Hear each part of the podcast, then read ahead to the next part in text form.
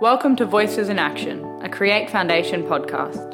Create is a national organisation with over 20,000 members aged from birth to 25 who are or were in care, that is, foster, kinship, or residential care.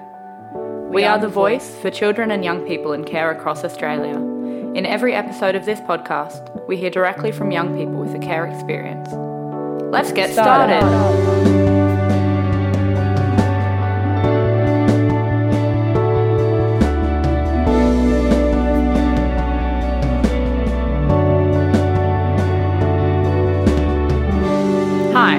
Hope, and I am a youth facilitator with Create in the Queensland State Office. I would like to acknowledge the traditional custodians of the land where we share and listen today, and pay my respects to the elders past, present, and emerging. Today we are talking about transition to adulthood, or T2A. At Create, we want to see care experienced young people supported and empowered on their journey into adulthood, equipped with life skills, resources, and connections to really thrive. Today we are talking with Create Young consultants who have started their transition into adulthood journey. We will be chatting with some of our awesome Create Young consultants to hear their thoughts, what worked, what really didn't work, and practical ideas for workers and carers to support young people on their journey to independence. Trigger warning. Please note that the following material may cover topics such as homelessness and childhood abuse. If this material brings up issues for you, please talk with someone such as Lifeline or Beyond Blue. Hi, can you tell us a little bit about yourself? Hi, I'm Yasmin. Um, I'm a Torres Strait Islander female. I'm 18 years old and I like to read for fun. Hi, I'm Raymond. I'm an 18 year old young adult living in Brisbane. I grew up in foster care since the day I was born. I've had a long and I want to say treacherous journey to where I am today. And yeah, I like music, um, I'm obsessed with dancing. I love fashion and I'm passionate about drag. Hi, I'm Jasmine. I'm 18 years old. I live in Toowoomba. Well, I was in foster care and I'm currently studying theology. What were some things that really helped you on your transition to adulthood journey? What were some of the challenges that you faced? My transition from care was very alone. I didn't really have a lot of support.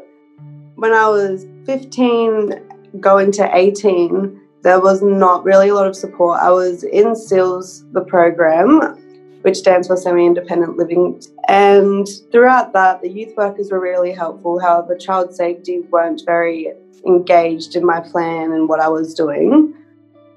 I didn't have a lot of good role models to sort of learn, you know, how to how to do adult stuff well. But when I was in foster care, my foster care Sarah. She helped a lot with that. She taught me how to clean and how to cook. She gave us a lot of responsibilities and helped us learn all that stuff so that by the time we were getting close to turning into adults, we already had that stuff down pat. Yeah, she's really good at finance and stuff too. She helped us learn about that. I also did a certificate one in finance with my school. That actually um, was surprisingly helpful. Yeah, that was all really good. Some of the challenges I faced um, during self placing and stuff would be the department wouldn't be able to get to me and help me in a time of need. I would be living in Toowoomba and my child safety officer would be, and in saying that, I would need help, like getting accommodation or something, and they would tell me to go to the homeless shelter. Now, as a young adult, I didn't want to do that. I didn't want to go and admit defeat and say that I was homeless. So for two weeks, I was on the street living in Toowoomba without anywhere to live. I was still going to school, that I was using gym showers to um, have showers to go to school, just at least smell good. And then the school caught on that I wasn't living anywhere. And so one of those students let me live with them for a bit. And then it just got really toxic. And so I had to move on. And then after I moved on from that place with my friend, I also had to exchange in favors for people to keep accommodation, pay for my rent, and um, just, I guess, survive. And it was very degrading, especially with my self esteem and whatnot going growing up in foster care, it just made it a lot worse. So, throughout my transition, I found myself needing to do a lot of my own, such as doing my housing application, going through NRAS, doing all my inspections on my own. There just wasn't really a lot of support around getting all the things that I needed to be stable going into adulthood. My child safety officer helped with the funding to get my furniture for my room, which was really helpful. And she also got me got me a laptop for school, which was a big help. But yeah, she also wasn't very available during that time, which was a bit of a stress. There were a couple of times when she went on leave uh, and didn't really notify anyone. We were we were sending emails that weren't getting received, which was a bit of a stress. I ended up sending in a complaint to her team leader. Her team leader was amazing. She responded almost straight away. I never heard from my previous support person ever again. She she got me a new one and she was stood in until that new one got involved and they tried to fix it as much as possible. Uh, they had to start my transition plan then. It was about three years late. Obviously, things were very rushed, but they did the best that they can. And they also got me. I'm kind of still considered a foster kid for a little bit longer, even though I'm 18. And so I'm still getting some supports for that. And then, of course, COVID happened. Uh, what ended up happening was we all not all of us, but most of us left campus and went back to live with family for the time being and attended class online. So, since that period, I've moved back in with my carer. She's been really nice and supportive, really helpful during this process. She helped me move all my stuff back. So, I'm now connecting with a, a local youth service to help me move out of home again but this time I'll be moving somewhere in Toowoomba so that I can be closer to family. I'll also have my P's by then. My support worker and my carer, they they helped me with my hours and they also helped me get a car. So when I do move out the second time, I'll be able to visit family whenever I need to the department told me that that if I got my own way to Brisbane, they could help me, and they did. They actually did help me. They said to me, if I got my own way from Brisbane to get up to Ipswich, is where they had they had this crisis care home. I lived there for two nights because after the two nights, I realised that I felt like I was in a prison, which there was really toxic people living in that house, and so me being a young adult, not realizing about the consequences of running away, I ran away. I ran all the way to Brisbane on a train I guess I was just used a lot, taken advantage of a lot. And every time I would be like happy having a job and stuff, I'd lose it because something else would go wrong. So I looked into a school with the help of my carer and CSO. I made an application and I went through the process and I got enrolled there doing a diploma. I also got boarding there. Yeah, then uh, my carer helped me to move in and she visited me a few times while I was settling in, which was really helpful. She helped me learn about the public transport system too, and my youth support worker, she also helped with that stuff. Throughout my transition from care, I had many challenges like trying to find housing. I was also trying to get my P's, which was very hard. I was actually pressured to move out of the SEALs home before I was 18 some situations happened there where it wasn't suitable for me. I'm now living out of home without my provisional license or a car. I've got my birth certificate and stuff. Today, uh, someone from Next Step is coming over to bring my bedside table drawers, so I'm hoping they might bring that with them. What would have helped in these challenges? I think the biggest help was was my carer, just because having that one person who's basically family, who you know loved and supported me no matter what. She just really cares about all her kids, and it was really great to have someone like that to be able to go to to talk about anything or to get support. Like if I had needed financial support, she would have jumped in and lent me some money. Or if I suddenly needed to go back home, she would have driven all the way out there just to just to take me home, you know. So knowing that I had that support was really helpful. I just wanted love and I didn't get love. Just somebody taking the initiative, asking me what I needed, not waiting for me to go to them and be like, okay, I need this and this done. And then I have to like be on their case all the time for them to do it. It would be nice for somebody just to simply ask, hey, how are you going? Is there anything I could help you with? Going out of their way to look at different supports, whether child safety or like Next Step, Youth Connect, all of that kind of stuff, just kind of doing a group meeting and seeing what each agency could do for me. Just simple things like that could have gone a long way. Some of the things that I wish would have happened is that a CSO would have driven down, come and actually seen me, had a conversation with me, and seen seen, seen the place I'm living in and see have an actual conversation with me instead of just telling me that when I was when I was when I hit rock bottom that oh yeah there's a homeless shelter there you could go have a look there. Well, I'm a Torres Strait Islander female, and I would have liked to have seen more supports around getting to know my background and my culture, and maybe even learning some of my own language.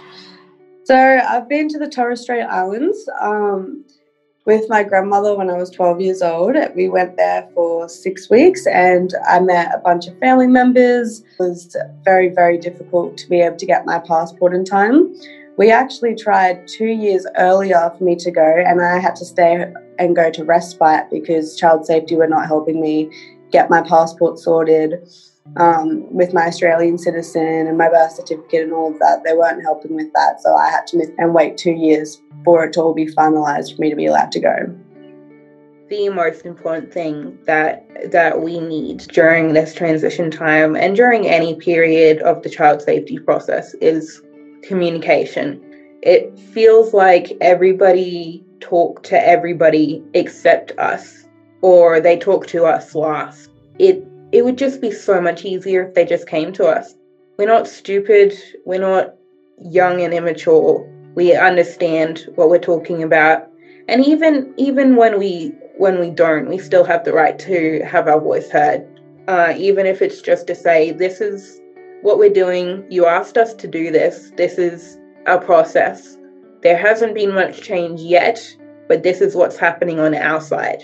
But it would also help the youth to know that they do have this support, that they are being listened to, they are being heard, um, and that things are happening for them. Create has some great resources for young people who are transitioning to adulthood. We have a free app called Sortli short for Sort Out Your Life. It is the ultimate guide to becoming an adult. It is a free mobile app we designed in consultation with young people to help young people find the information and services they need. It's fun, informative, easy to navigate, and can be installed on Apple or Android mobile devices. We often speak to workers who find it really useful as well. We also have a kit called the Go Your Own Way Kit. You can download these resources and much more from www www.createyourfuture.org.au. Okay, we are back with our Create Young consultants. What about accessing Centrelink? How was that experience? What would have helped? Can you share any experiences or thoughts about starting a bank account? So yeah, my first experience at Centrelink was hard, and so was trying to set up my first bank account. Um, when I was setting up my first bank account at my local bank, it was hard because I didn't understand what I had to do, and I had to have 100 points of ID, which was dumb because I only had maybe my Medicare card if I was lucky, and um, my school ID. But after time, I got photocopies of my birth certificate. I got all these things that needed to be able to get my bank account. Then in two weeks after that, I got my learners and I um, went and applied for Centrelink my foster care and I went to try and sort out that process. It didn't end up being an easy thing. Uh, and they directed us to these computers and got onto this website page with all of the questions and information that we needed to fill in. And they didn't have an option for for foster care. And because of that, process took nearly two months. We had to keep going to the people at Centrelink and saying, what are we supposed to do? And they would tell us to go and get a form or something like that and we would go and do it and come back and they'd tell us to do something else uh, my carer did go to a local politician and i think they actually have added that option to centrelink now as a result And now this is where it got really hard for me. I came in by myself I just got my learners. I was so happy. Right next door. So I went next door after I got my license and I went there. I was like, Can I please apply for Centrelink? And she said to me, Yeah, you can apply online just over there. I went to the computer and they're asking me these questions like, Do you have a MyGov account? I'm like, I don't know what that is. What's a MyGov account? I don't get that. And she's like, Oh, so have you applied for something before? And I'm like, No, because I didn't know what something was. All I knew is that I had to apply for it because it's what the TAFE asked me to apply for and what the department said that I needed to like pay for rent. I don't even have my first bank statement yet. I don't even know like what I'm supposed to do. So I had to wait six months after I got my learners to get Centrelink because I didn't have a bank statement. And it was really hard the first time to even just sit in that place because it made me feel sick. It made me feel like I was being defeated by a system that was supposed to help people and I remember sitting there for like two hours waiting for my number to be called. And when they called my number, it took them five, not even five seconds to tell me, oh, we can't help you. You need someone, you need a parent parental guardian signature. I don't have a parental guardian. Right, well, we can't help you. So that month, I told my CSO, and the CSO was like, yeah, we'll come and help you. And then the, C- the, the Centrelink told her that she couldn't sign it because she's not my guardian. But then they, they had this like huge argument in front of me saying, no, no, no, no, I'm Raymond, I'm the he's the ward of the state. And the way that they were yelling it out, I was like, anyone else want to know that I'm a kid in care? Like anyone? it would have been nice if a department gave me notification, like notice about what I needed to bring. I didn't have many problems with the actual independent living itself. My my financing was going okay. I knew how to clean and cook. But once I did start getting depressed, I found it a lot harder to look after myself. It's really great being able to to go back home to have that additional support and my family. And it made study a lot easier too. And my carer was really supportive in in helping me move as well. You should have seen her pack. It was like she was playing the most intricate game of 3d tetris ever. Once i moved into seals i taught myself how to clean how to cook. I was even teaching 17 year olds inside the home how to cook themselves because they weren't aware of how to do it. I think we could have been supported as soon as we moved into SILS or got to a certain age, as an example, like 15, started to be taught how to do our washing and how to do the cleaning and the cooking and like what works and what doesn't.